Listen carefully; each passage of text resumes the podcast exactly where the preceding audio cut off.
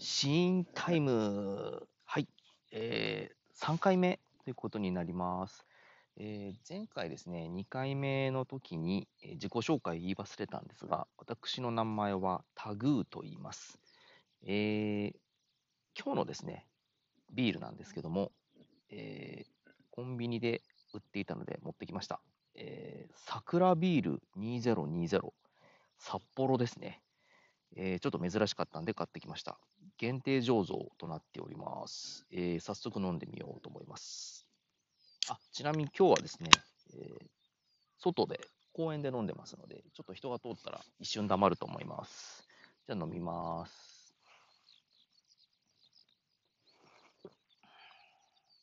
あ、濃厚ですね。あ、ちょっとあの、今、今日、コップに移してないんで、ちょっと今人が来ました。はい。えっと、コップに移してないので、ちょっと色がわからないんですけど、結構濃いですね。うーん。あの、いわゆる札幌の黒ラベルなどとは明らかに違う。えーとですね、今文章を読むと、大正2年より九州初のビール工場で製造されていた桜ビールを現代風にアレンジしましたということなので、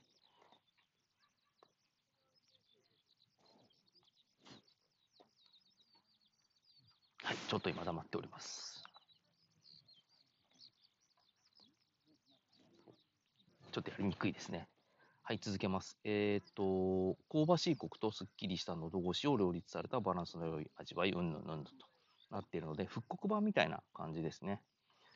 えー九州のビール工場で作られていた桜ビールを北海道の札幌がリメイクしたという非常に興味深い内容ですね。ラベルもですね、なんかこう、大正っぽい。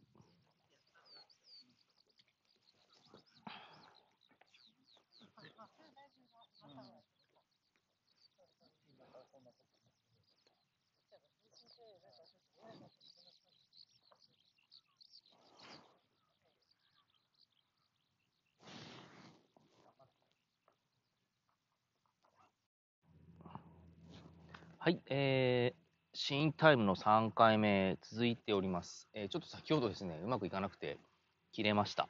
えー続けます。えーっとですね、どこまでやったんでしたっけ？あの、桜ビール2020飲んでおります。えー九州のビールということで、うん、結構ね、濃厚な感じ。まあ、書いてある通り、香ばしいコクとすっきりした喉越し、もうほんとそのまんまだなという感じがします。あと原材料を読み上げます。えー、麦芽、ホップ、米ですね。シンプルですね。アルコール5%ということなので、まあ本当にあの、コーンスターチとかそういうのも全然使ってない、あのなかなか、あの、純なお酒っていう感じがしますね。あの今日ですね、ちょっと話変わるんですけど、今日はあの私、とあるお仕事の、あの面接というか、あのヒアリングというか、ちょっと行ってきたんですね。で、まあ、ちょっと正直言うと、手応えとしては、まあ、ちょっといまいちで、あんまり、あんまり良くなかったんですね。まあ、ただ私もあの、本当に数限りなく、いろいろなところに履歴書を送り、面接も、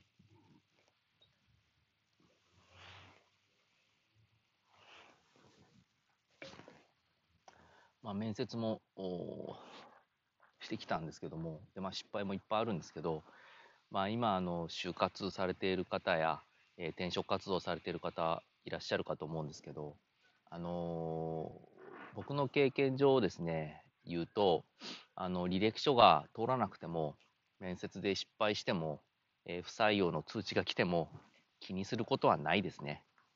これはですね、能力も、まあ、ないとは言いませんけど、やっぱり大事なのは縁ですね。縁と運なので、あのーまあいっぱい送っていっぱい面接受けてでもちろん気に入れられた方がいいのでそこはやった方がいいですけど逆にこっちも見てるんであの相手の会社を見てこう大丈夫かとか自分に合うかとかそういうのもちゃんと冷静に見た方がいいですね。特にまあ今、あの海底市場なんで、ま、ちょっとコロナでね、いろいろ大変なところもありますけど、まあ、そんなところもあるので、あの慌てずに相手もしっかり観察して、えー、あとは細かいことは気にしない。それが就活に、いいなんていうかな、就活を勝ち取る秘訣かなと僕は思いますね。